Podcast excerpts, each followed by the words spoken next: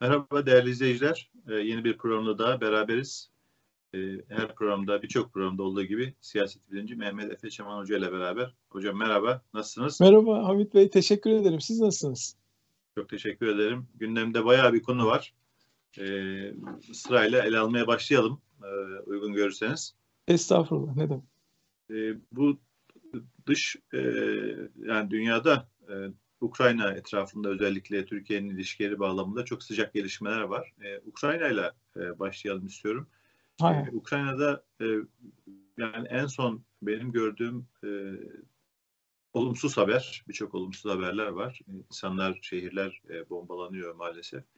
E, fakat Rusya bir e, batağa saplanmış demek için henüz erken belki ama e, en azından istediği e, hızda ilerleyemediği kesin.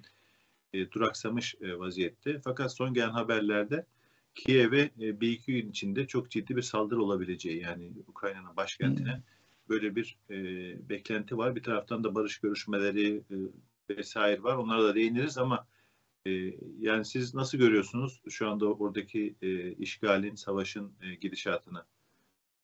Yani görüldüğü kadarıyla Rusya çok hazırlıksız yakalandı. Yani üç dört günde ya da bilemediğiniz e, bir hafta içerisinde Ee, Kiev'in ele geçirileceği üzerine kurmuş herhalde bütün planları Putin.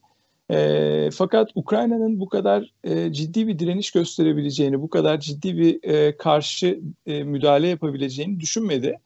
E, tabii e, bu bütün oyun planını bozdu. Diğer taraftan şunu da görüyoruz. E, Rusya'nın konvansiyonel askeri gücü e, yani sanılanın tersine gerçekten çok hantal, çok eski teknoloji. Ee, ve ciddi anlamda stratejik planlama eksiklikleri olduğunu görüyoruz. Yani Rusya, Ukrayna çok büyük bir coğrafya. Bu coğrafyanın neredeyse e, dörtte üçlük bölümünden, yani kendi sınırlarıyla e, çevrelenmiş olan bütün bölümlerinden Ukrayna topraklarına giriş yaptı.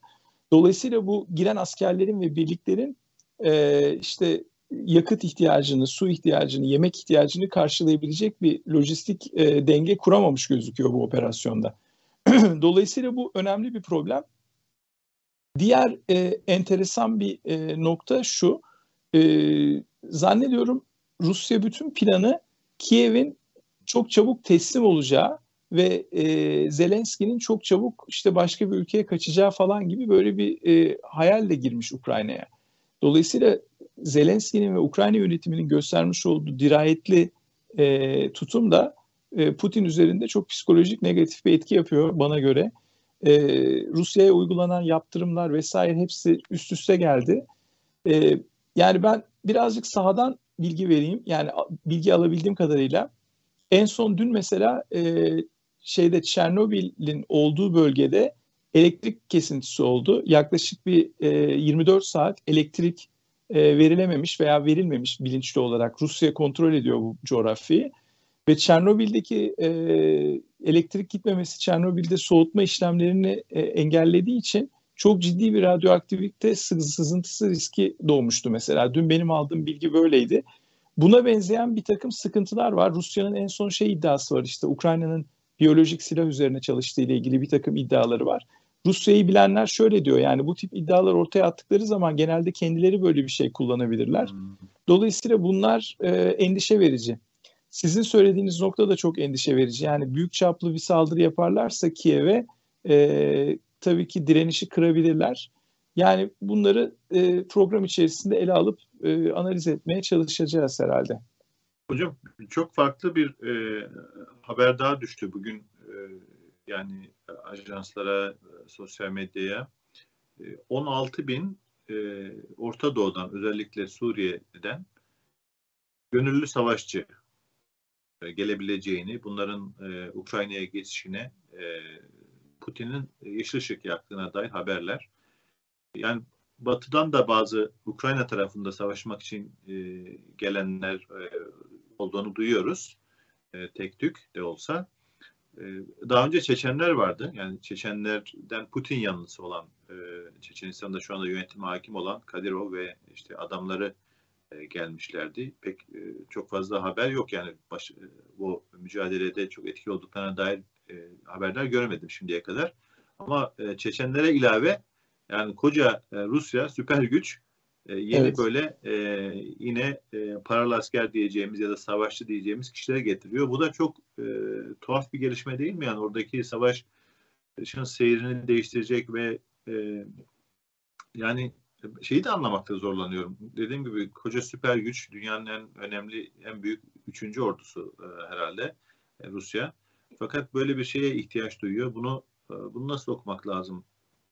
E, ne beklenir e, bu gelişmeden? Yani biz hep şey zannediyorduk. E, Rusya Sovyetler Birliği çöktükten sonra Boris Yeltsin döneminde biliyorsunuz tankını satan e, komutan esprileri yapılıyordu. Yani Rusya'nın e, ordusu çok kötü bir durumdaydı. Putin iktidarı devraldıktan sonra en çok işte orduyu el üstünde tutup maaşlarını yükseltmek, işte ordunun teknik e, imkanlarını arttırmak gibi bir siyaset izledi diye bütün literatür bunu yazıyor. Fakat sahada e, şunu gördük. Yani Gürcistan'da ve e, Suriye'de olmadığı kadarıyla perişan olan bir Rus ordusu var. Ve dolayısıyla şimdi işte Suriye'den veya işte Çeçenistan'dan e, paralı asker getirmek gibi e, yöntemler kullanmak akla şu soruyu getiriyor. Rusya kendi askerlerinin başarısızlığını görüyor sahada. Yani iki yüz bine yakın Rus askeri var ve Rusya tamamen hava sahasını kontrol ediyor. Elinde inanılmaz ciddi e, bir e, ağır silah gücü var, tanklar var, roket atarlar var. Yani Rusya inanılmaz güçlü bir şekilde girdi. Fakat Ukrayna'nın direnişi Rusya'yı felç etti sahada. Bir de çok ciddi anlamda bahsettiğim lojistik ve strateji hataları yaptılar. Yani iyi ki bu hataları yaptılar. Ben hayıflanarak söylemiyorum tabii ki. Yani bu çok iyi bir şey Ukrayna açısından. Ama şunu görüyoruz. Yani Suriye'ye gidip Suriye'den paralı asker getirmenin manası nedir? Yani Rusya gibi, üstelik hani Rusya bunu e, çok uzak bir coğrafyadaki askeri operasyonunda yapmıyor. Yani ne bileyim işte çok farklı bir coğrafya olur. Orta Asya'da mesela Kazakistan'da bunu yaptı. Ne yaptı? Kazakistan'daki gösterilere müdahale edeceğim diye Ruslarla birlikte işte e, beyaz beyaz Rus askerlerini, Ermenistan askerlerini, Kırgızistan askerlerini falan toplama bir şekilde sahaya sürdük. Bu zaten çok e, sınırlı bir operasyondu. Şimdi şu an tam teşekküllü bir savaş var, bir muharebe var. Ve bu muharebenin gerçekleştiği coğrafya Rusya'nın hemen bitişik komşusu yani ve en uzun sınıra sahip olduğu komşusu. E şimdi bu kadar yakın bir coğrafyada bu askeri operasyonu tek başına yapamıyorsa, bu saldırıyı tek başına kotaramıyorsa Rusya demek ki e, içi kof bir ülke, öyle süper güç falan değil.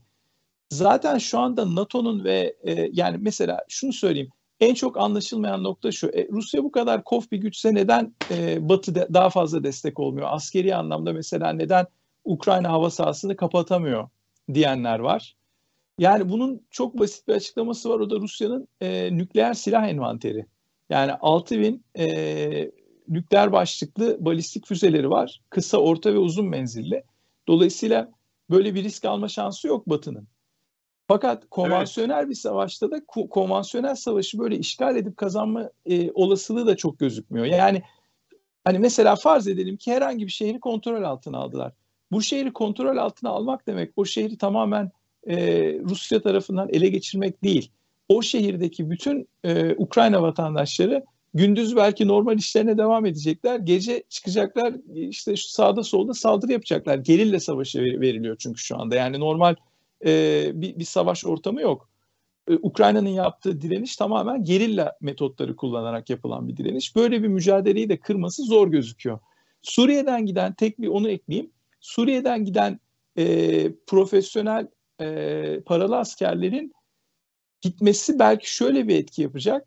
Şimdi Rus askerleri e, belli bir noktadan sonra Ukrayna direnişini görünce ve kendilerine çok yakın kültür, yani hani sonuçta Ukrayna ve Rus kültürü birbirine çok iç içe geçmiş bir kültür. E, yani Putin'in istediği brutaliteyi belki sahaya süremedi ve Çeçenleri götürmesi oydu. Yani Çeçenler çünkü e, muharebe yaparken Ee, birazcık bu brutaliteleriyle ünlü bir e, toplum. Yani çok iyi savaşa, savaşıyorlar ve yaptıkları zaman da acımasızca yapabiliyorlar. Şimdi Rusya'nın Suriye'den getireceği e, elemanlar da eğer bu, o profildeyse belki e, şehir içi o gerilla savaşına daha hakim olan bu gruplarla daha brutal, daha şiddete, sertliğe e, açık bir mücadeleye mi girmek istiyor acaba? Yani böyle bir hedefi mi var? Onu e, aklıma getiriyorum. Evet, yani bir tür aslında bir çaresizlik e, e, durumu. Yani kendi askerlerini ikna edebilmiş değil. Onlar batağa saplanmış durumdalar. E, tankları hareket ettiremiyorlar. Hareket edebilseler benzinleri yok. Benzin arkadan gelmiyor. Yiyeceklerini e, temin edemiyorlar. E, Ukrayna'daki yani Ukrayna güçlerinin, Ukrayna ordusunun kendi arasındaki iletişimini blok edemediler. Bunlar yani böyle süper bir güç bir ülkeyi işgal ettiği zaman nasıl yapıyor? Mesela Saddam'a karşı Amerika'nın yapmış olduğu savaşında görmüştük. Yani bir evet. anda bir anda değişik birlikleri birbiriyle haberleşemez hale getirdiler. Evet. Ve o zaman elinizde silah da olsa kullanılamaz hale geldi. Yani uçaklarını kaldıramadı mesela Saddam. Evet. Ama bugün bunların hiçbirisi yaşanmadı. Gerçekten büyük bir başarısızlık ortada. Rusya adına yani Putin'in son yirmi yılda yirmi iki yılda işte Rusya'yı toparladı, büyük güç yaptı vesaire. Onların çok da propaganda olduğu bir nevi Ukrayna'da ortaya çıktı. Tek dediğiniz gibi bir faktör var. Yani o korku kaynağı nükleerler. Yani belki izleyicilerimiz açısından paylaşmakta fayda var. Bazı ülkelerin nükleer silah elde etme çabasının altına da işte bu yatıyor. Yani nükleer evet. silah sahibi olursanız değil mi? Böyle. Evet, kesinlikle. Silah sahibi olursanız bir tür dokunulmazlık kazanıyorsunuz. Nitekim şu anda NATO'nun ve demokratik dünyanın Rusya karşısındaki kıvranmasının, yani hukuksuz ve haksız bir savaş olmasına rağmen müdahale edememesinin, daha fazla daha doğrusu yani müdahale etmesindeki en büyük e, durduran durdurucu faktör e, nükleerler, nükleer e, silahlar Rusya'nın e, ve tabii Putin'in dengesizliği. Yani e, evet. yanı başındaki ülkeyi hukuksuzca işgal eden bir ülke nükleerlerde kullanabilir gibi bir endişe var. Bu arada propaganda savaşı da devam ediyor. Antalya'da idi Rus Dışişleri Bakanı, Rusya Dışişleri Bakanı Lavrov. O açıklamasını gördünüz mü bilmiyorum. Bizim komşu ülkelere, başka ülkelere saldırı gibi bir niyetimiz yok. Ukrayna'ya da biz saldırmadık dedi açıkçası. Yani bu ne demek bu? Yani kendi toplumuna mı bu mesajı evet. veriyor? Dünyaya söylüyorsa İnsanlar kendilerini aptal yerine konduğunu düşünecekler. Yani daha dün işte geçen gün e, Mariupol'da bir hastaneyi bile vurdular. Bırakın yani Rus güçlerinin e, Ukrayna ordusuyla savaşmasını, artık sivil e, hedeflere, şehirlere bomba yağdırıyorlar ve, ve Dışişleri Bakanı çıkıyor. Diyor ki biz Ukrayna'ya saldırmadık. Şimdi bu Rusya'nın çok eski bir taktiği. Yani Sovyetler e, Sovyetlerden itibaren e, manipülasyon konusunda yani e, ve aynı zamanda yalan söyleme konusunda e, çok usta bir e, gelenekleri var. Dolayısıyla e, yani şimdi Rusya'nın hep böyle savunduğu şey şudur. Batı'nın bir kendi gerçekliği var, bir kendi algısı var, bir de bizim kendi gerçekliğimiz var ve kendi algımız var. Dolayısıyla Batı'nın gerçekliği kendi içinde e, anlamlı olabilir ama bizim gerçekliğimiz de kendi içi, içimizde anlamlı. E, işte bu e, yani postmodern, aslında tek bir gerçeklik yok, birbirinden farklı algılar var falan gibi, böyle bunu biraz kullanmaya çalışıyorlar modern zamanlarda. Ve e, yani Lavrov'un bu açıklamaları tamamen aslında Putin'in e, ve Rusya'daki algının e, o odak noktasını oluşturuyor. Yani ben Rusya'daki insanların şöyle baktığını biliyorum gayet net bir şekilde. E, Ukrayna'da Naziler var. İktidara Naziler gelmiş. Dolayısıyla biz Ukrayna halkını kurtarmak için sınırlı bir askeri operasyon yapıyoruz. Yani bu tarz otoriter rejimler yurt dışına yaptıkları e, askeri operasyon, yani askeri saldırıları hep bir e, nokta operasyonu gibi göstermeye çalışır. Onu meşrulaştırmak için de genellikle işte terörizme e, veya güvenlik tehditlerine falan e, atıfta bulunur. Bu şekilde meşrulaştırmaya çalışır. Bu şekilde o e, yaptığı saldırıyı hoş göstermeye çalışır kendi toplumuna. Dolayısıyla Rusya'nın algısı e, bu yönde. Fakat tabii ki gerçeklik çok açık e, bir şekilde ortada. Rusya çok ciddi bir askeri güçle egemen bir ülkenin toprak bütünlüğüne bariz bir şekilde müdahale etti. Korkunç bir yıkım başlattı ve savaş suçları işledi. Biraz önce sizin işaret ettiğiniz gibi e, hastanelere kadar, e, çocuk kreşlerine kadar, okullara kadar altyapıyı komple bombalaması, Ee, şehirleri direkt hedef göstermesi, yani e, insanların oturduğu binalara saldırması, e, askeri olmayan sivil araçları hedef alması ve bu sivil araçlara ateş etmesi, şehirlerde şehirlerden kaçan, savaştan kaçan sığınmacı e, olan Ukraynalı kadınlara, çocuklara, yaşlılara yönelik e, saldırılarda bulunması. Bütün bunlar insanlık suçları ve savaş suçları. Dolayısıyla Sergey Lavrov'un o ifade ettiği şey tamamen bence de e, iç politikaya yönelik. Rusya çünkü haberlerde verirken Sergey Lavrov'un bu açıklamalarını verecek muhtemelen ve onlar da diyecekler ki bak Batılılara ağzının payını nasıl e, ver gösterdi bizim e, işte Dışişleri Bakanımız. Bu şekilde bakacaklar muhtemelen. Yani, evet yani o dünyadan nasıl bir kopuk halde olduğunu Rusya'yı göster Rusya'nın e, dünyadan nasıl kopuk bir halde e, olduğunu ve diktatörlüklerin e, böyle bir e, zaafı yani zayıf tarafı e, kendi e, halklarına seslendikleri zaman onları da zaten bir sürü bu arada Instagram dahil birçok e, insanların kullandığı bu arada Rus halkının da kullanmış olduğu E, haberlere, iletişime sınırlamalar getirilmiş, yasaklar getirilmiş durumda. E, bu mesajları kendi üzerinden veriyorlar. Geçen programımızda konuşmuştuk. E, Duma e, neredeyse herhalde oy birliğiyle e, Rusya'nın e, Ukrayna'ya yaptığı bir savaştır e, demeyi on beş yılla cezalandırılan bir e, suç haline getirdi. Şu anda binlerce e, Rus da gözaltına alınmış durumda. Yani bu savaşa evet. itiraz ettikleri için, o cesareti gösterdikleri için. E, bu arada e, müzakereler e, yani e, savaşın önlenmesi için birçok çabalar da sürüyor. Bir kısmı e, Belarus üzerinden e, giden bir e, çaba var. Belki biraz teknik düzeyde görüşmeler var. Bir taraftan Kızılaç'ın, Birleşmiş Milletler'in öncülük ettiği ya savaş e, devam ediyor. En azından sivillerin çıkabileceği koridorlar oluşturulsun diye bir çaba var. Fakat bunlar hiçbirinde şu ana kadar bir e, netice alınamadı. E, en son Antalya'da biraz Türkiye'nin e, öncülüğünde bir e, müzakere e, ortamı oluşturuldu. Rus Dışişleri Bakanı Lavrov'la e, Ukrayna Dışişleri Bakanı e, Kuleba'da bu e, çerçevede bir araya geldiler. E, fakat bu görüşmeden de bir sonuç çıkmadı. Yani siz e, hem bu çabayı nasıl değerlendirdiniz hem sonuç çıkmaması biraz sürpriz oldu mu yoksa beklenen bir netice miydi? Aslında biraz sürpriz oldu. Yani ben net bir sonuç beklemiyordum ama bir ateşkes olabilir diye ümit ediyordum. Ee, şimdi şöyle bakmak lazım. Ee, insani anlamda işte e, savaştan kaçan sivillerin çıkabileceği koridorlar oluşturmak Rusya tarafından sabo- sabote edilen bir şey. Rusya bunu nasıl sabote ediyor? Birincisi E, ad hoc bir karar verilip hadi işte şu saatten şu saate kadar sivillerin e, filanca kentten veya kasabadan çıkmasına izin verelim deniliyor. Sonra o vakit geldiği zaman siviller yola çıkıyor, Rusya bunları ateş ediyor bu sefer. E tabii öyle olunca Ukrayna otoriteleri de o sivillerin çıkmasına müsaade etmiyor haklı olarak. Yani endişeleniyorlar evet. çünkü ço- çoluk, çoluk çocuk ölecek yolda. İkinci bir taktik olarak Rusya şunu izliyor. Tamam diyor koridor oluşturalım ama o koridorlar hep Rusya'ya çıksın. Yani o Ukrayna'dan yani Rus işgalinden kaçan Ukraynalılar Rusya'ya gelsin diyorlar. Yani bunda kendi içinde bir mantık yok. Şöyle düşünün şimdi Naziler bir yeri işgal ediyor. Mesela Polonya'da ya da Çekoslovakya'da. Diyorlar ki tamam siviller boşaltsın burayı ama Almanya'ya alalım biz bunları. E, insanlar zaten sizden kaçıyor. Yani nereye gitsin sizin ülkenizde? Bu tutarsız bir şey ve bunu sabote etmek olarak algılamak lazım. Üçüncü nokta... E, Ukrayna yönetiminin şimdi şöyle bir, bir şey var. Böyle bir savaşta maksimalist hareket edemezsiniz işgale uğrayan bir ülke olarak. Yani ben biraz e, bu noktayı aydınlatmak yani birazcık kendi düşüncelerimi paylaşmak istiyorum. Aydınlatmak demek biraz kaba bir ifade olur ama insanlar da şey e, o arka plan olmayınca yanlış anlayabiliyorlar. Şimdi şu var.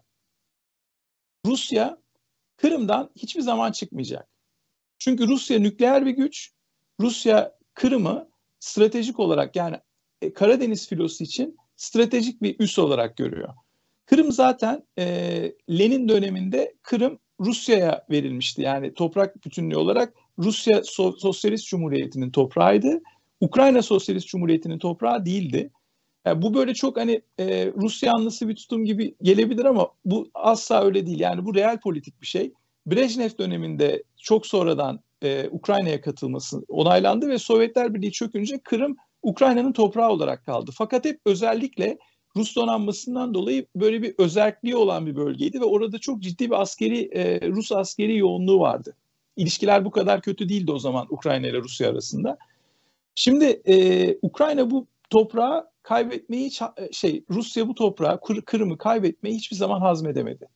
Ve o doğudaki e, işte şu an bağımsızlığını ilan et, eden, Rusya tarafından bağımsızlığı ilan ettirilen o topraklarda Kırım'la aradaki kara bağlantısını kurmaya çalışıyor.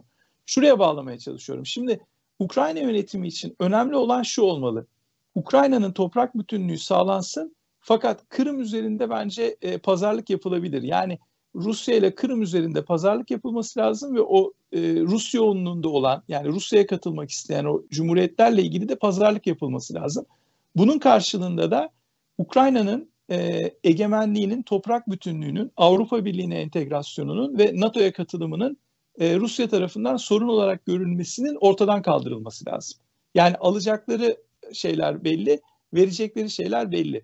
Bu biraz şuna benziyor. Yani e, bin dokuz yüz on dokuzda bin dokuz yüz yirmi üç arası gerçekleşen Kurtuluş Savaşı'nda Türkiye çok maksimalist hareket etmedi. Mesela isteseydi e, işte Atatürk'ün ve birçok e, Kurtuluş Savaşı'nda görevli komutanın doğum yeri olan Balkanlardaki birçok şehirde üzerinde de e, ısrarcı olabilirdi. Ya da Musul ve Kerkük konusunda ısrarcı olabilirdi. Yani bu misak-ı milli çerçevesinde. Fakat ne yaptı? Türkiye dedi ki ben bağımsızlığı tercih ediyorum. Belirli toprakları alamayacağımız da aşikar. Çünkü bir dünya savaşı kaybettik. Yani bu bir gerçek. Sonuçta Ukrayna yönetiminin bu pazarlığa açık olması lazım. Çünkü bu direniş e, ne kadar sür, yani bu direniş sürdükçe e, kamuoyu, dünya kamuoyu önündeki önemi azalacak. Bakın ilk savaş ortaya çıktığı zaman, ilk Rusya müdahale ettiği zamanki Twitter'daki ve sosyal medyadaki bilgi paylaşımı yoğunluğunu bir düşünün. Bir de şimdi aradan iki hafta geçtikten sonraki, yani insanların ilgi alanı dağılıyor. Bir haftaya kadar C N N'in ben çıkacağını düşünüyorum ya, ya da bir iki haftaya kadar işte batı, batılı kaynakların Ukrayna'dan tamamen çıkacağını düşünüyorum. Çünkü olay kanıksanacak ve bu kanıksanma noktasına gelince momentumu kaybedecek Ukrayna liderliği. Rusya biraz buna oynuyor. Yani bu momentum kaybolmadan Rusya'yı pazarlık masasına oturtup e, kabul ettirtmek lazım şartları. Benim bildiğim kadarıyla dün ve evvelsi gün Putin şunu e, ilk defa söyledi. Tamam dedi, bizim Kiev yönetimini değiştirmek gibi bir niyetimiz yok artık. Biz kabul edeceğiz. Tek isteğimiz e, bağımsızlığını ilan eden cumhuriyetlerin Rusya'ya katılımını kabul edin ve Kırım'ın e, bizim toprağımız olduğunu kabul edin diyor Moskova. Yani bence bu noktada bunu pazarlık unsuru olarak, en azından prensip olarak tamam biz bunu tartışacağız deyip masaya çekmek lazım Rusya'yı.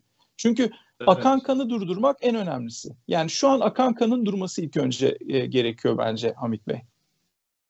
Ee, Ukrayna tarafı da tabii buna çok e, hazır değil. Sadece e, o Belarus'a giden, Beyaz Rusya'ya giden ekibin e, açıklaması vardı. Yani NATO'ya girme konusunda, girmeme konusunda belki bir taahhütte bulunabiliriz. Yani biz tarafsız bir ülke olarak kalalım gibi bir e, taviz diye yorumlanabilecek bir yaklaşımları vardı. Fakat yani Kırım ve diğer e, Ukrayna'nın doğusundaki bölgelerle ilgili bu dediğiniz bir e, şekilde adım e, atarlar mı e, bilemiyorum. Bu arada e, Lavrov e, Antalya'dan bir şey çıkmayacağını neredeyse gelirken ilan etmiş. Yani benim e, yetkim yok demiş e, açıkçası. Yani e, o ateşkesle ilgili ya da işte o e, koridorlar, insani e, insanların çıkabileceği koridorlar oluşturması konusunda ve e, Belarus dışında bir e, arabuluculuğu da kabul etmediğini e, söylemiş. Yani gerek olmadığını, ikinci bir trafik oluşturmak istemiyoruz demiş. Fakat buna rağmen her iki bakan da Türkiye'ye geldiler. Yani Türkiye siyaseti açısından, e, Türkiye'nin bu e, Ukrayna, Rusya konusunda izlediği siyaset açısından en azından bunların gelmelerini sağlamak e, nasıl mümkün oldu? Niye geldiler? Çünkü bir şey çıkmayacağı aşağı yukarı belliymiş zaten. Yani bütün Önceden, buradan... Evet. Önceden planlanmış bir diplomasi zirvesi olduğu için yani muhtemelen daha önceden akredite olup gelecekleri belliydi ama hani bu savaştan dolayı katılmama durumları olabilir diye düşündüler.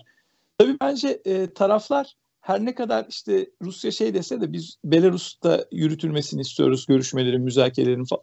Her türlü fırsatı e, değerlendirmeyi de e, e, göz önüne alacaklar. Yani şu var, bana göre Rusya yönetimi biz bu işten nasıl sıyrılabiliriz'in hesaplarını yapmaya başladı. Yani çünkü bunu e, bu bunu böyle çok işte kamuoyunda, televizyonlarda, internette lanse edebilecekleri bir şova dönüştüremeyeceklerini anladılar. Yani Ukrayna'yı fethedip Kiev'deki e, Zelenski yönetimini e, işte ülkeden kovup kendi kukla yönetimlerini kurdurup işte Rusya ile Ukrayna'yı e, gene eski Sovyetler Birliği gibi bir araya getirmek. Böyle bir hayalin gerçekleşmeyeceğini anladılar. Ve öyle büyük bir hata yaptılar ki Ukrayna'da e, birleş, birleşmesi, bir araya gelmesi zor olan taraflar bile artık bir araya geldi. Yani bu noktadan sonra Ukrayna kenetlenmiş, tek bir bütün, bütünlük oluşturmuş e, vaziyette. Rusya ile ilişkileri düzeltmeleri elli yıldan daha uzun sürer bu noktadan evet. sonra. Yani bu kadar büyük insan kaybından sonra bence. Yani e, Ukrayna milliyetçiliği e, belki zayıf idiyse e, o Kırım'ı işgaliyle iki bin on dörtten beri bunu güçlendirdiler, güçlendirmişlerdi. Yani Rusya'nın yapmış evet. olduğu e, hamleler.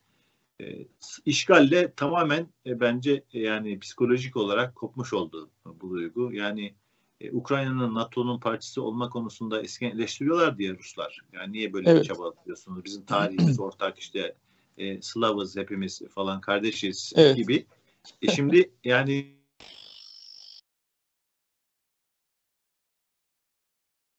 Ukrayna, Ukrayna'nın NATO üyesi olma e, konusundaki çabalarının aslında e, gayet de meşru olduğu, haklı olduğu ortaya çıkmış oldu. Putin bu şeyi vermiş oldu yani e, benim kanaatim e, Ukrayna'ya ve Ukrayna halkına ve yönetimine e, evet.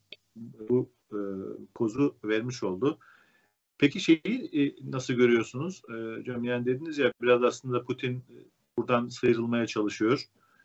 E, çünkü askeri başarısızlık e, ortada en azından şu an itibariyle. Fakat yaptırımların da etkisi oldu mu bunda acaba? Yani Putin'in bu şekilde düşünmeye başlamasında yoksa henüz erken mi? Bence yaptırımların çok ciddi bir etkisi oldu. Bence Putin Ukrayna'ya bu kadar yoğun bir Batı desteği beklemiyordu. Batı'nın Ukrayna'yı Rusya'nın bir arka bahçesi olarak göreceğini ümit ediyordu. Ee, tek tük retorik bir takım çıkışlar yapılıp işte üç dört gün içerisinde işin sona ereceğini, operasyonun, tırnak içinde operasyonun tamamlanacağını ve Batı'nın da çok da fazla müdahil olamayacağını düşünüyordu. Fakat çok ciddi bir hata yaptı. E, şöyle bir hata yaptı. Bence en büyük sıkıntı, öngöremediği en büyük sıkıntı Zelenski'nin bu kadar net bir şekilde direneceği. Yani e, hep şeyi ümit etti bence Putin. Yani üç beş saat sonra Zelenski ailesiyle birlikte Amerika'ya ya da başka bir ülkeye gider, iltica eder. Orada orada kalır ve e, Rusya da Ukrayna'yı sorunsuz bir şekilde ele geçirir. Böyle bir ümit içerisindeydi. Batı Zelenski'nin dik duruşundan sonra çok etkilendi ve Batı kamuoyu yani Batı kamuoyu Batılı yönetimlere bu işin içinden böyle bir takım retorik e, sözlerle çıkamayacağı sinyalini çok net bir şekilde verdi. Birincisi çok ciddi anlamda bir medya desteği oldu. İkincisi e, sivil toplum kuruluşları konuya ilgi gösterdi. Üçüncüsü Ee, Rusya'nın tehdidinin çok somut bir tehdit olduğu algısı Batı güvenlik toplumu tarafından çok doğru okundu. Yani şu herkes şunu dedi. Ya e, yıllarca NATO'nun doğuya doğru ge- yani genişlemesi çok gerekli mi artık? Soğuk savaş bitti. Bunu niye biz finanse ediyoruz? Niye böyle bir şey yapıyoruz diye sorgulayan insanlar bile dediler ki o evet gerçekten NATO'nun Doğu Avrupa'ya doğru genişlemesi çok gerekliymiş. Çünkü Polonya'nın Ee, işte Çek Cumhuriyeti'nin, Romanya'nın e, veya e, Bulgaristan'ın Rus etkisinden, Rusya etkisinden e, garantili bir şekilde kurtulabilmeleri için NATO üyeliği gerekiyormuş. Bunun ayırdına vardı herkes. Bence bu çok önemli bir nokta.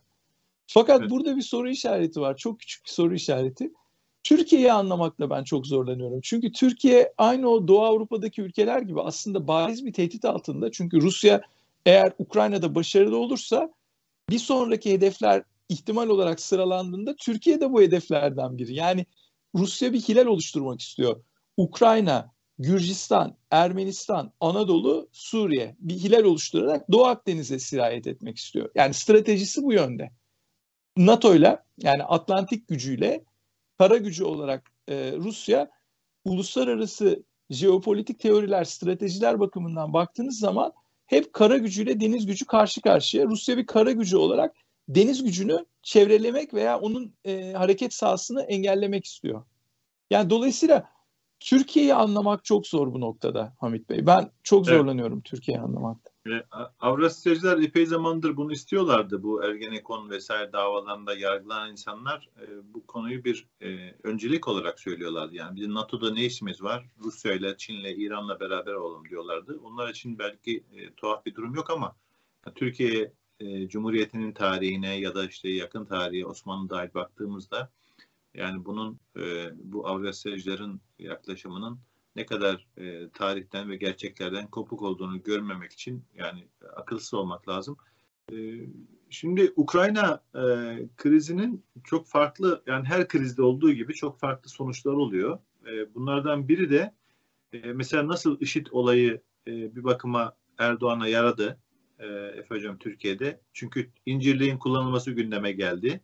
E, ya da işte e, Suriyeli mülteciler Erdoğan'a yaradı. Demokratik açıdan eleştirilerin önünü kesmiş oldu. Çünkü Erdoğan bunu bir kart olarak kullandı Avrupa'ya karşı. Eğer beni daha fazla eleştirirseniz, benim üzerime gelirseniz ben de bunları gönderirim dedi Avrupa'ya. Şimdi burada da benzer bir fırsat doğduğu gibi bu ülkelere. Onu birazcık konuşalım istiyorum. Mesela biraz önce uzak bölgeden başlayalım. Venezuela. Yani Venezuela'da evet. Maduro diye bir e, diktatör var. Amerikan yönetimi, Batı yönetimi e, muhalif lideri e, meşru yönet, meşru lider olarak tanıdılar.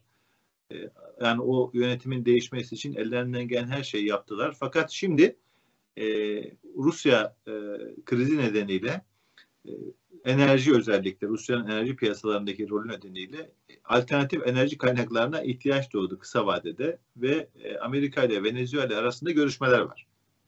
Evet. İşte bir iki tane epey zamandır e, hapiste olan e, Amerikan vatandaşını serbest bıraktı Maduro ve belki petrol e, ticaretiyle ilgili bazı yumuşamalar olacak ve e, Amerika e, piyasasının ihtiyaç olduğu, duyduğu dünya piyasasının enerji piyasasının ihtiyaç olduğu petroller e, gelecek.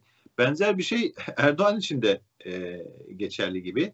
Yani işte Erdoğan'la Biden arasında bir telefon görüşmesi oldu. Bazı yani Türkiye-Amerika ilişkilerini yakından izleyen e, kişilerin değerlendirmelerine göre e, son yılların en e, olumlu geçen görüşmesiydi. Bir kavga, işte insan hakları problemleri, gazetecilerin hapse atılması falan gündemde değil.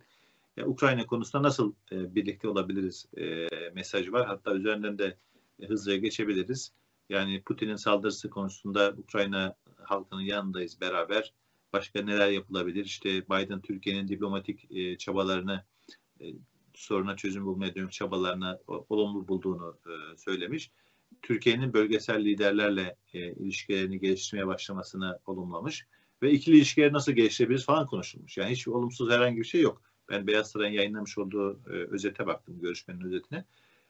Yani bu da İlginç bir durum değil mi? Yani e, ve çelişkili bir durum değil mi? Bir taraftan Putin'in şeyine karşı yani hukuk tanımazlığına karşı, tek adamlığına karşı mücadele ediyorsunuz. Tüm dünyayı e, bir araya getiriyorsunuz. Fakat bir taraftan da başka e, tek adamlara ve demokrasi özürlü, hukuku hiçe sayan, işte gazetecileri hapse tıkayan e, insanlarla böyle e, bir tür yumuşama e, başlatıyorsunuz. Bu bir zorunluluk mu? Yoksa yani büyük bir e, açmaz mı, çelişki mi? Siz nasıl değerlendirdiniz? Yani çok e, güzel bir soru ama aynı zamanda da yani cevaplamak da biraz zor. E, çünkü biraz spekülasyona girecek. Ama şöyle bakmak lazım. Yani önce Venezuela'dan başlayalım. Venezuela e, büyük devletler stratejilerini belirlerlerken e, yani kendi karşı oldukları jeopolitik anlamda ve güvenlik e, açısından e, problem yaşadıkları devletlerle veya devletler arasında bir hiyerarşi yapıyorlar. Şimdi Rusya bu hiyerarşide çok üst noktalarda değildi. Çünkü akut bir problem yoktu daha önceden. Dolayısıyla Rusya bildiği gibi kendi rejimiyle devam ediyordu ve Amerika ile aralarında belirli e, kronik uyuşmazlıklar vardı. Ve bu belli bir dengeyle devam ediyordu. Rusya'nın müdahalesiyle beraber, yani Ukrayna'ya saldırısıyla beraber e, bin dokuz yüz doksan birde sona eren Soğuk Savaş'ın yeniden alevlenmesi söz konusu oldu. Yani Amerika Soğuk Savaş'ın bittiğini hayal ederken bir anda karşısına yeni bir Soğuk Savaş çıktı ve çok ciddi bir düşman, yani çok ciddi anlamda bir saldırgan var. Bu saldırganın elinde e, binlerce e, nükleer başlıklı füze var ve bunlar hedef olarak da Amerika'nın çeşitli şehirlerini hedef almış vaziyetteler. Yani çok ciddi bir sıkıntı. Dolayısıyla Venezuela gibi üst noktalarda olan bir e, tehdit algılaması bir anda orta noktalara geriledi. Yani Venezuela küçük bir ülke. Amerika ile Amerika'ya yani kendi cürümü kadar etki edebilecek bir ülke değil. Dolayısıyla Gü- Güney Amerika'daki e, Amerika'nın işte belirli sebeplerden dolayı ilgi gösterdiği bir ülkeydi ama hiçbir zaman yani güvenlik algılarında en üst sıra, sıralarda yer almıyordu. Şimdi e, Rusya'nın müdahalesinden sonra daha önceden işte yaptırımlar uygulanan Venezuela çok ciddi petrol üreten bir ülke olduğu için Amerika e, Rusya ile kaybedeceği, Rusya'dan dolayı kaybedeceği petrolü Venezuela üzerinden temin edecek. Yani bu çok aslında makul ve rasyonel bir karar. Türkiye'ye gelince şimdi Türkiye tabii Maduro kadar e, kolay değil Erdoğan'ın işi. Çünkü Türkiye'nin daha doğrusu Erdoğan'ın Amerika'ya sunabileceği hayati bir şey yok. Aslında şöyle materyal olarak yok ama jeopolitik anlamda var.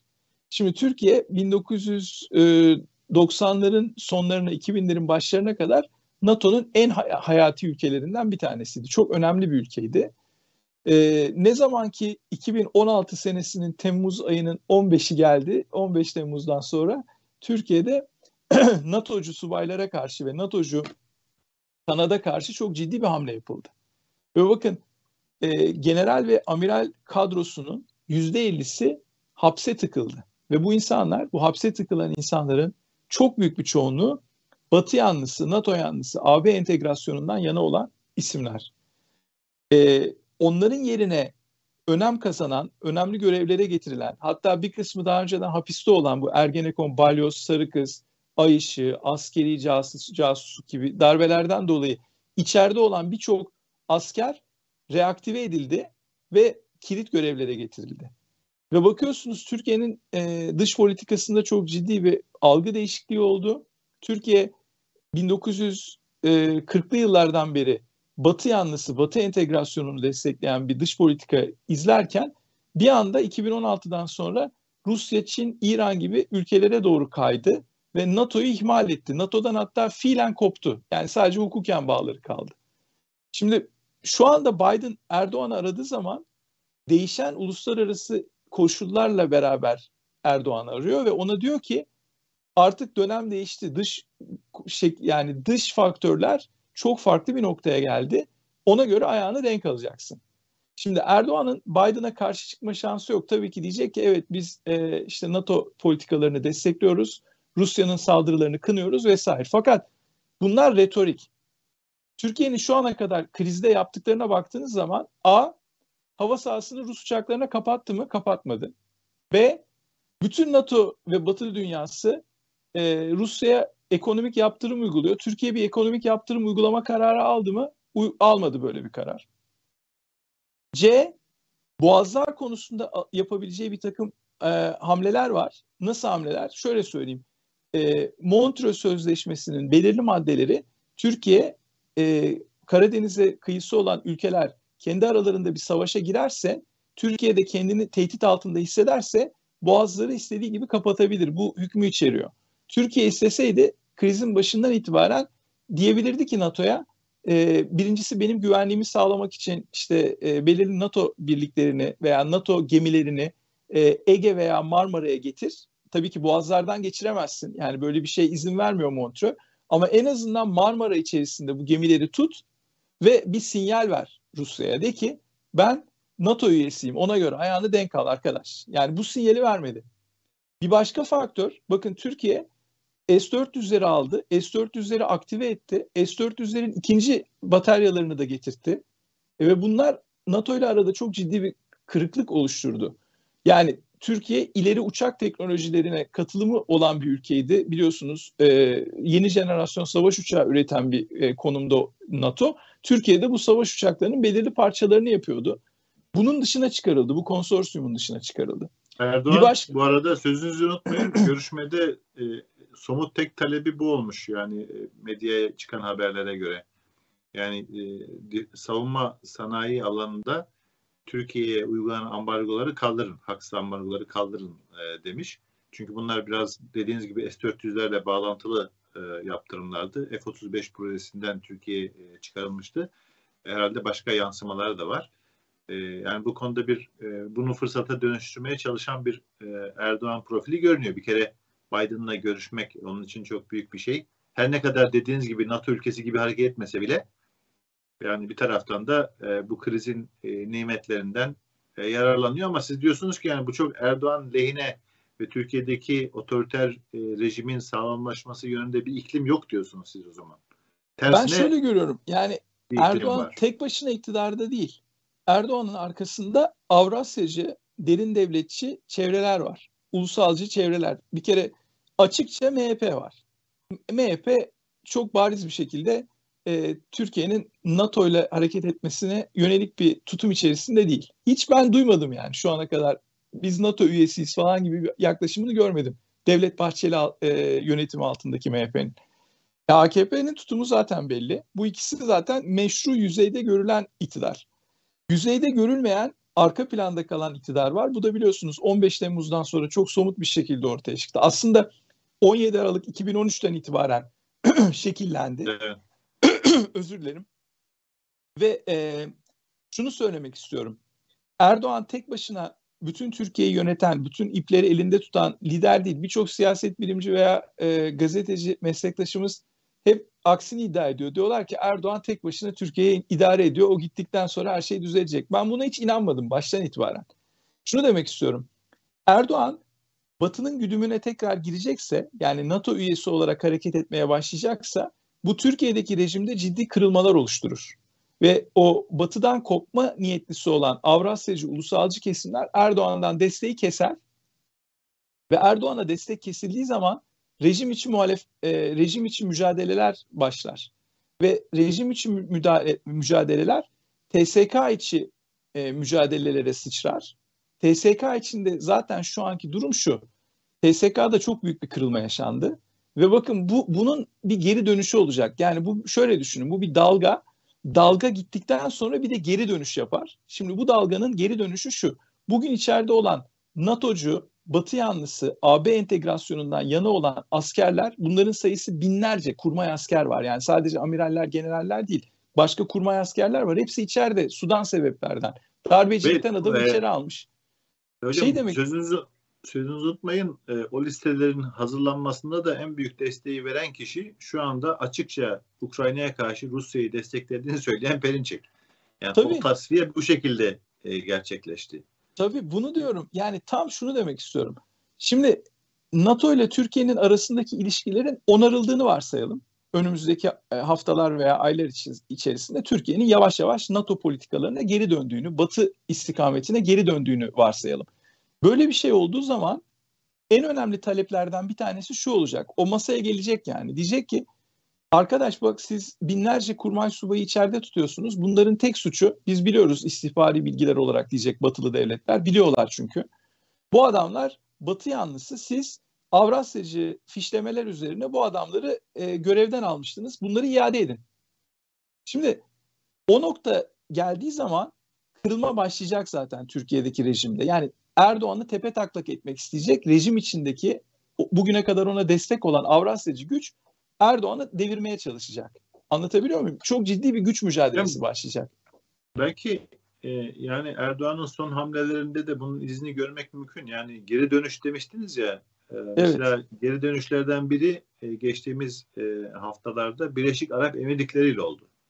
Evet. Birleşik Arap Emirlikleri'ni on beş Temmuz'un arkasında olmakla suçlamışlardı. Böyle bir kedi köpek gibi bir ilişkileri vardı. Birleşik Arap Emirlikleri Erdoğan evet. karşıtı ne iş varsa destekliyordu. Erdoğan Türkiye'de ne varsa onlara karşı hamlelerini yapıyordu. Fakat bir ziyaret oldu. Karşılıklı gitmeler, gelmeler falan. Sedat Peker orada konuşmalar yapıyordu. O konuşmaları yapamaz hale geldi vesaire. Yani o on beş Temmuz'la ilgili falan söyledikleri şeylerin hepsini yuttu. Evet. Erdoğan ve tüm yardakçıları, işte soylular, şunlar bunlar. Bir, birincisi bu. İkincisi İsrail ile Erdoğan çok böyle bir hasımmış gibi açıklamalar yapıyordu. İşte terör devleti vesaire diyordu. Fakat şimdi İsrail Cumhurbaşkanı'nı belki tarihte hiç görülmedik e, görkemli törenlerle e, karşıladı e, Erdoğan. Evet. İşte e, geçen gün e, Ankara'daydı İsrail Cumhurbaşkanı Herzog. E, Erdoğan'a minnettarız dedi. e, İslamcı falan bunları nasıl e, yutuyorlar, nasıl yiyecekler e, bilemiyorum. E, yani bu Erdoğan'ın e, bir tür e, yeni konjonktürü okumasının sonucu mu? Hatta Biden görüşmesi de hemen bu İsrail Cumhurbaşkanı ağırlamasından sonra oldu.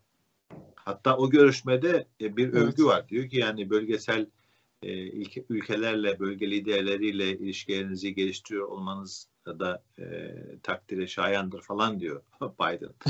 Yani e, bu e, neden e, ve e, daha e, şeyi yani önemli soru bu U dönüşlerini hakikaten dün terör devleti değil bugün bu kadar üst düzeyde bir e, görkemli karşılamalar, e, kucaklaşmalar e, hatta e, Fahrettin'in başkanlığını yaptığı şey e, kurum, e, iletişim e, başkanlığı şey bile hazırlamış video. Nasıl tarih boyunca Yahudilerle Türkler nasıl iyiydiler işte Osmanlı nasıl kucak açmıştı falan filan. Yani bir neden yani niye bu dönüşü hem Birleşik Arap Emirlikleri hem İsrail konusunda hem de bu kadar U dönüşlerini nasıl Erdoğan koruyabiliyor? Yani nasıl halka özellikle kendi tabanına hiçbir zarar az veya çok az zararla devam ettirebiliyor. Var mı bir açıklaması bunun?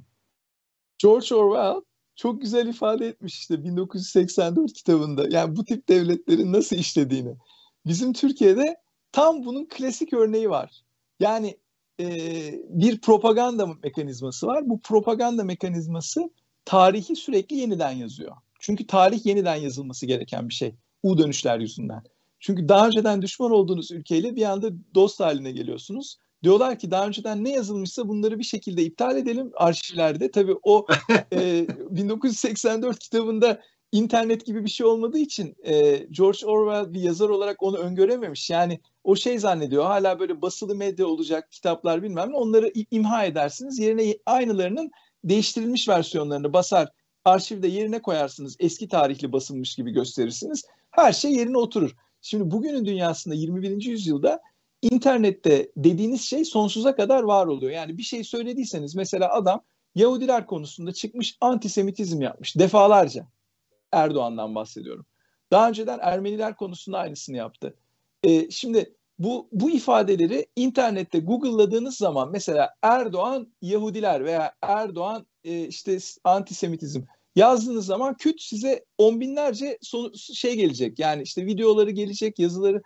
Şunu demek istiyorum yani sefil perişan haldeler ve tabii ki normali olması gereken şey şudur yani İsrail devleti ile Türkiye devleti arasında problemler olabilir yani bir takım görüş farklılıkları olabilir Filistin sorununa yaklaşım farklıdır vesaire yani çok ciddi farklılıklar var. Eskiden Aynı beri şey, vardı. Tabii. Eskiden beri vardı yani Demirel'in de eleştirileri vardı, Menderes'in evet. eleştirileri vardı. Türkiye hep Filistin'in yanında yer aldı yani bunlar Erdoğan'la başlamış şeyler değil ama. Yeni evet. şeye göre, Orwell'in yaklaşıma göre hayat Türkiye'de Erdoğan'la başladığı için, yani traktörler falan da Erdoğan sayesinde icat edildiği için, e, evet. Ama şunu, şunu da şuraya bağlayacaktım Hamit Bey. Şimdi e, öyle bir ülke haline geldi ki Türkiye, e, sadece rasyonel anlamda bir takım kriterler çerçevesinde alınması gereken dış politika kararlarını bazı insanların işkembesindeki e, barındırmış olduğu ön yargılar ile al- alır oldu. Yani mesela şunu söyleyeyim şimdi Suriye gibi bir ülkeye e, girerken işte askeri anlamda veya oraya yönelik bir politika izlenirken Şam'daki işte Emevi Camii'nde cuma namazı kılmak diye bir retorikle hemen pat işkembesinde olan bütün zihinsel arka planı dökmüş oldu. Yani nedir işte biz buraları Osmanlı'nın eski bakiyesi olarak görüyoruz diyor adam. Yani bilinçaltını böyle kusmuş oluyor. E, İsrail'e bakarken İsrail'e şöyle bakıyor. E, işte Yahudiler gaddardır, zalimdir, şudur budur. Böyle bir ön yargılı bir bakış açısı var. Bir kere şeyin ayrılığında yani, değil. Yani bir tarafta bir İsrail yönetimi yani. Var. Ha, şimdi İsrail'e ben bakıyorum. Mesela İsrail'de e, İsrail yönetimini eleştiren o kadar çok Yahudi, o kadar çok Yahudi parti, o kadar çok sivil toplum örgütü veya insan hakları örgütleri var ki. Yani komple bütün Yahudileri hedef alıp tüm Yahudiler böyledir falan demek çok yani inanılmaz yanlış bir şey. Aynı şey Amerika için de geçerli. Aynı şey Rusya için. Bugün Rusya'yı bile bakın eleştirirken diyoruz ki Rus vatandaşlarının bir suçu yok. Çünkü bir baskı evet. rejiminde yaşıyorlar. Yani tabii ki yani sokağa çıkıp e, Ukrayna'yı işgal etmeyi e, destekleyen Rus vatandaşlarını kastetmiyorum. Öyle bir yüzde onluk kesim de var ama çok büyük bir çoğunluğu mağdur Rus vatandaşlarının. Onu demek istiyorum. Türkiye dengeyi kaybetti. Yani böyle kahve ve berber seviyesinde siyaset yapmaya başladı Türkiye. Bu, bu arada bu arada hocam bir e, herhalde İslamcı gruplar, belki e, saadetçiler, milli görüşçüler, Erdoğan'ın eski arkadaşlar hazırlamış olabilir. Çok güzel bir video hazırlamışlar. Onu izleyelim. Belki e, bizi izleyenler de e, haberdar olurlar. Yani çok memnun İsrail Cumhurbaşkanı'nı ağırlayan Erdoğan neler yapmış daha önce. Tamamdır.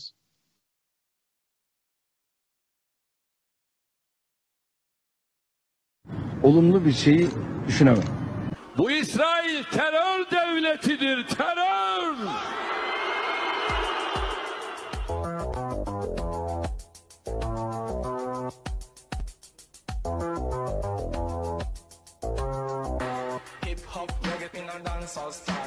Bu İsrail terör devletidir, terör!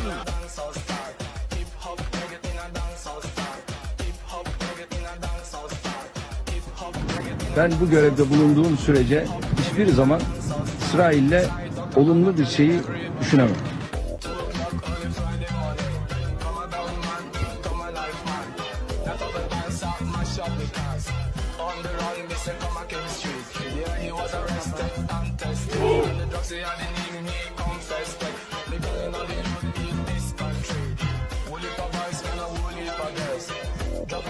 Terör devletidir, terör!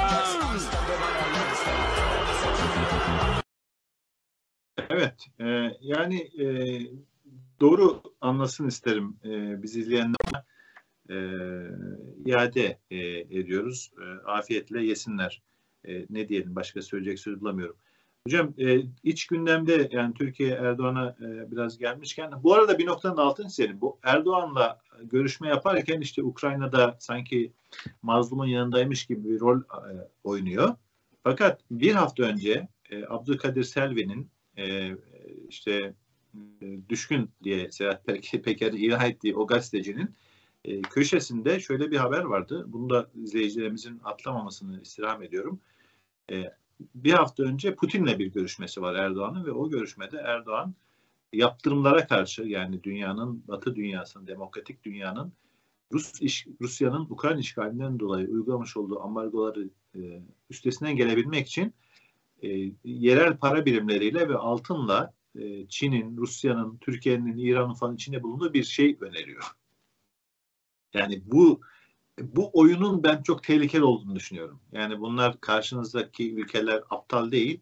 Yani böyle ikili oynamalar. İşte İslamcı kadrolarla daha önceden milli görüşçü kadroların e, işte iktidara gelmesi, ondan sonra da bunun Türkiye'deki mevcut rejimi oluşturması Ee, Ukrayna krizine kadar çok önemli değildi Batı için. Çünkü e, soğuk savaş gibi bir ortam yoktu.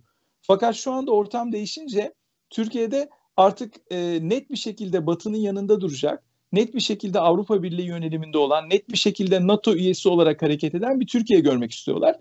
Tansu Çiller gibi eski liderler de bit pazarına e, nur yağdı misali ortaya çıkıp bu ben olabilirim e, gibi bir şey yapıyor. Çünkü neden? İmaj olarak Tansu Çiller'in imajı, Ne kadar, her ne kadar biz onu bilsek de bin dokuz yüz doksanlı yıllardaki imajını, Batı işte sonuçta bir kadın lider, merkez sağ bir partinin lideriydi, ee, Batı e, yönelimini destekledi, biliyorsunuz Gümrük Birliği noktasında e, çok olumlu hareket etmişti vesaire falan.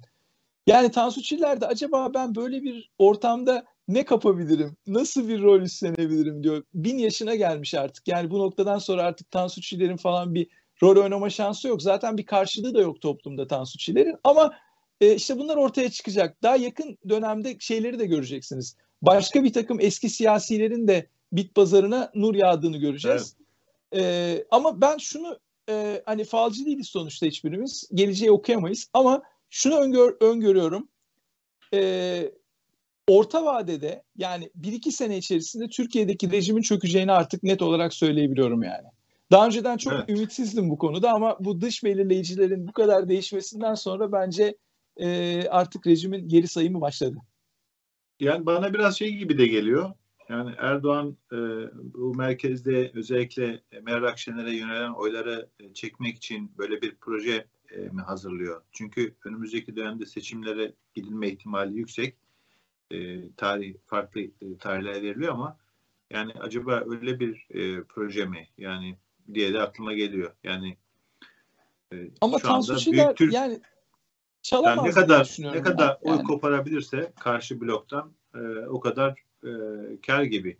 Yani ne kadar Tansu Çiller burada özne, ne kadar Erdoğan özne açıkçası ben tam şey yapamadım. E, evet o da doğru. O da doğru. Ya yani onu da evet. dikkate almak lazım.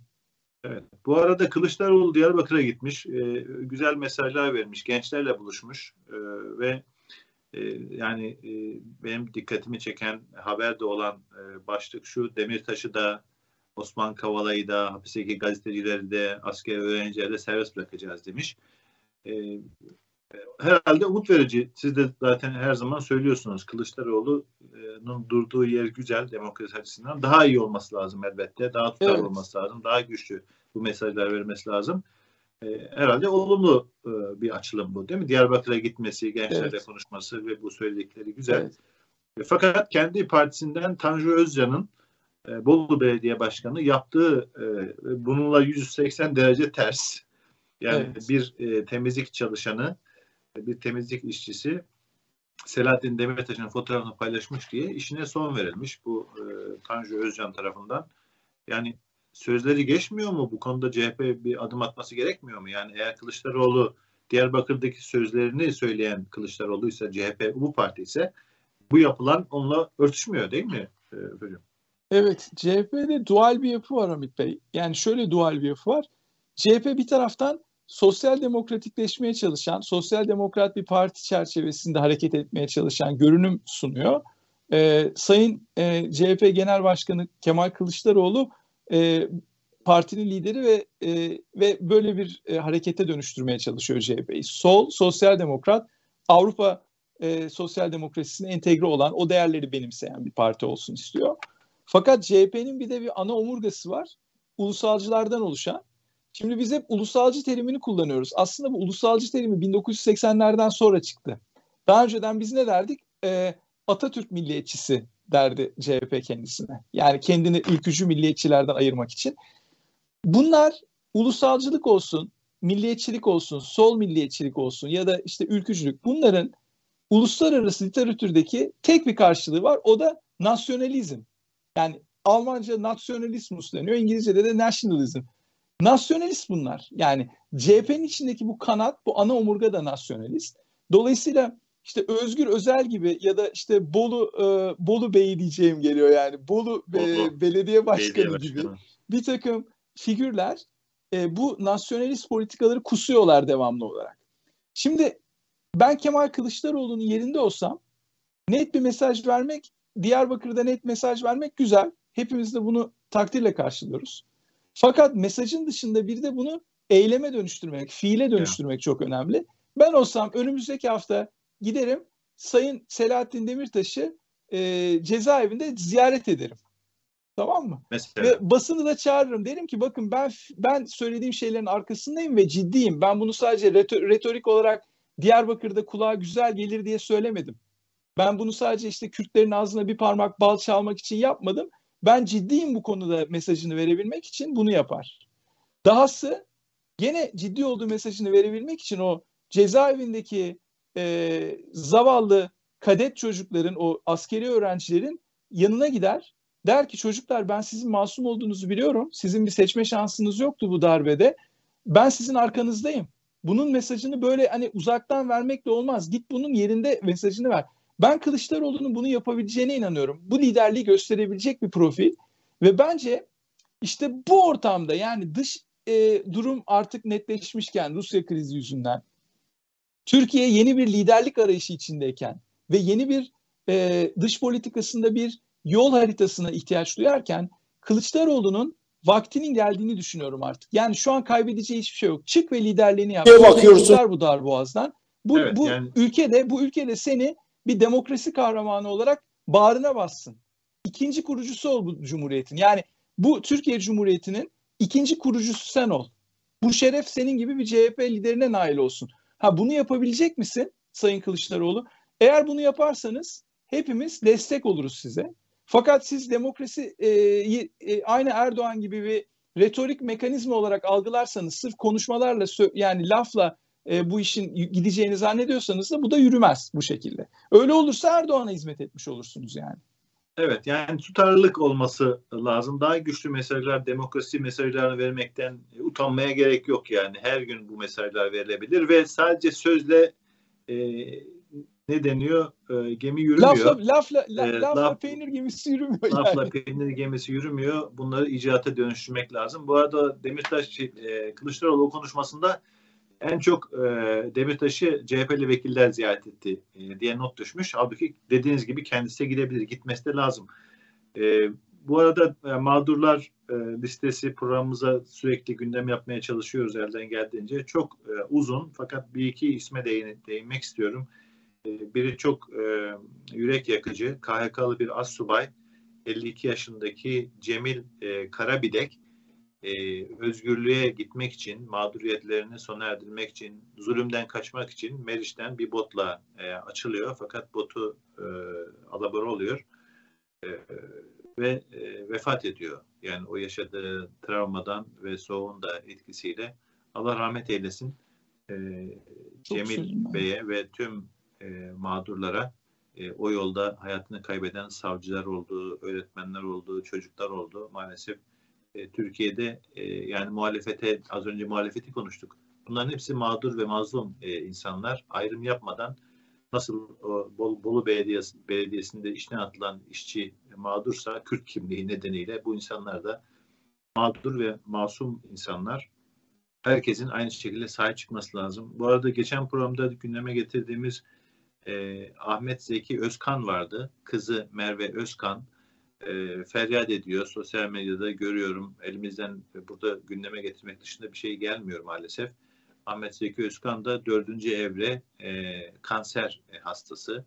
Ailesiyle bir telefon görüşmesi olmuş. Kızı onu e, aktarmış. E, kantin bir gün açık. Yemekleri yiyemiyor. Kanser hastası babamın durumunu düşünün e, diyor. Tüm Türkiye'ye e, ve dünyadaki insan haklarına, insan insan gerçeğine duyarlı herkese e, bunu hatırlatıyoruz. Yazıktır, e, ayıptır, günahtır, suçtur. Yani bu insan e, hayatının belki son günlerini yaşıyor, hapiste tutulur mu? E, belki e, bir tane vicdanlı insanın e, etkilenip, belki hakimlerin, savcıların, bu işle ilgili karar veren doktorların keşke duysalar ve bu yaptıkları e, insanlık dışı muameleden vazgeçseler. Evinde kalsın yani, evinde gerekirse elektri- elektronik kelepçe takılarak evinde tutabilir. Masumiyete inanmıyorlarsa, ki bu iddianamelerin hiçbirinde hiçbir terör suçu yok, hiçbir şiddet yok, hiçbir adam öldürme yok, bıçak yok, hiçbir şey yok yani. İşte bir bankaya para yatırma, bir gazeteyi okuma falan gibi gülünç şeyler yani. Asla ceza hukukunun konusu olmayacak konular. Bir olumlu haberimiz var. Meslektaşımız Sedef Kabaş serbest bırakıldı. Her zaman bir olumlu haber de bulmaya çalışalım diyorduk ya. Evet. Onu da e, göz, geçmiş olsun e, diyorum e, Sedef Kabaş'a. Sözünü esirgemeyen biri. Daha önce e, yine benzer bir şekilde gözaltına alındığında dayanışma için e, Çağlayan'a gitmiştim. Orada görüşmüştük, beraber basın toplantısı yapmıştık. Bu arada Cumhurbaşkanı hakaretten iki yıl dört ay hapis cezası verilmiş. E, fakat e, serbest e, bırakılmış olması yine de e, sevindirici bir olay. Tabii bir taraftan da tehdit.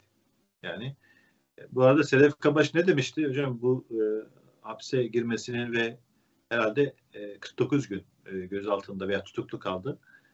E, o sözle bitirelim. Bir atasözünü paylaşmıştı biliyorsunuz. Evet. E, affedersiniz e, öküz saraya çıktığı zaman e, kral olmaz, saray ahır olur. Ahır olur. Demişti. E, maalesef Türkiye'deki bahsettiğimiz bu insan hakları dramlarını e, dikkate alırsanız Türkiye'nin ne hale geldiği e, ortada. Diliyoruz, e, dua ediyoruz. E, bu günlerin arkada kaldığı bir e, Türkiye gündemini e, konuşmak en yakın zamanda nasip olur. E, Efe Hocam çok teşekkür ediyorum. E, Estağfurullah, ben çok teşekkür için, ederim Hamit Bey. E, değerli yorumlarınız için. İzleyenlere de çok teşekkür ediyoruz. E, Görüşleriyle, eleştirileriyle bize destek olmaya e, devam edin lütfen. Selamlar, saygılar, muhabbetle kalın.